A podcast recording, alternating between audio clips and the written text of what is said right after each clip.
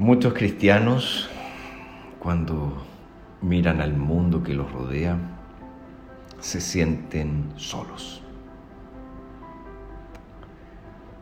Y me refiero no a aquella sensación de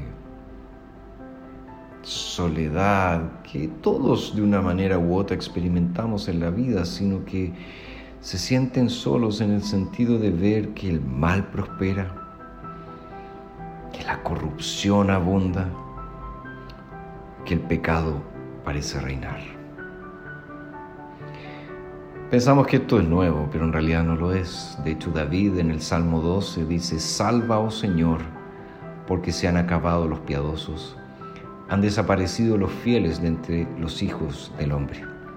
Cada uno habla falsedad con su prójimo, con labios lisonjeros, hablan con doblez de corazón. David está describiendo aquí el mundo de su tiempo, las personas de su tiempo.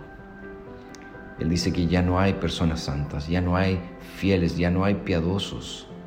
Las personas son, falsas, solo utilizan sus palabras con dobles intenciones, eh, usan sus palabras como instrumentos de dominación.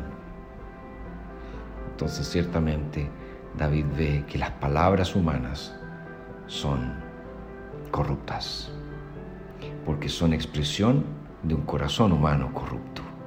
¿Y dónde está la esperanza entonces para David? Él dice,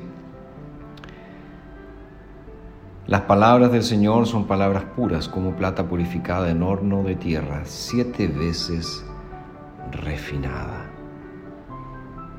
Miren el contraste entre las palabras mentirosas de los hombres y la pura palabra de Dios. Por lo tanto, cuando estemos eh, desanimados por el mundo, por cómo va el mundo, miremos la palabra de Dios, la bella palabra de Dios, esta palabra que nos habla de Cristo, de su amor, de su salvación por cada uno de nosotros.